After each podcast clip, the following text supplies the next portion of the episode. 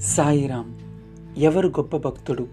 ఒకసారి మహావిష్ణువు నారద మహర్షితో నారద నీకంటే గొప్ప భక్తుడు భూలోకంలో ఒక రైతు ఉన్నాడు అన్నాడు. నిరంతరం హరినామస్మరణ చేస్తూ ముల్లోకములలో సంచరిస్తున్న తనకంటే గొప్ప భక్తుడు ఉన్నాడా? అని ఆశ్చర్యంతో కుతూహలంతో అతనిని చూడడానికి భూలోకం చేరుకున్నాడు నారదుడు.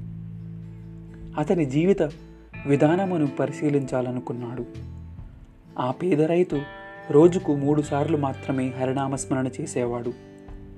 నిద్ర నుండి లేవగానే ఒకసారి హరినామస్మరణ చేసేవాడు. మరల మధ్యాహ్నం భోజనం చేసే ముందు స్మరించేవాడు. చివరకు రాత్రి నిద్రపోయే ముందు ఒకసారి హరినామస్మరణ చేసేవాడు.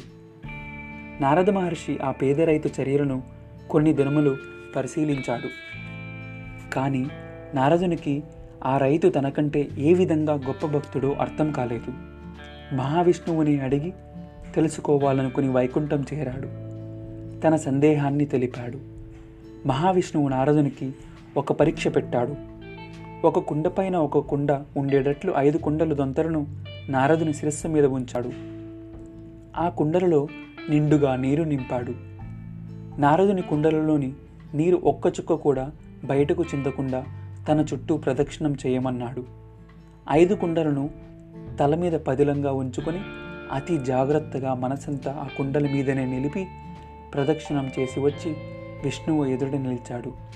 అప్పుడు చిరునవ్వుతో మహావిష్ణువు నారద నీవు ప్రదక్షిణం చేసే సమయంలో నన్ను ఎన్నిసార్లు స్మరించావో చెప్పు అన్నాడు.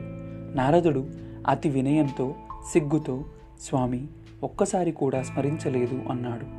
అందుకు విష్ణుమూర్తి నారద నిరంతరం తన కర్తవ్య కర్మలు చేస్తూ ఆ పేద రైతు రోజుకు మూడుసార్లు అయినా నన్ను స్మరిస్తున్నాడు. మరి అతను నీకంటే గొప్ప భక్తుడవునా కాదా? నీవే చెప్పు అని ప్రశ్నించాడు. నారదునికి తానే గొప్ప భక్తుడనే భావన తొలగిపోయింది. భగవన్నామ జపఫలము నీవు చేసిన సంఖ్య మీద ఆధారం కాదు.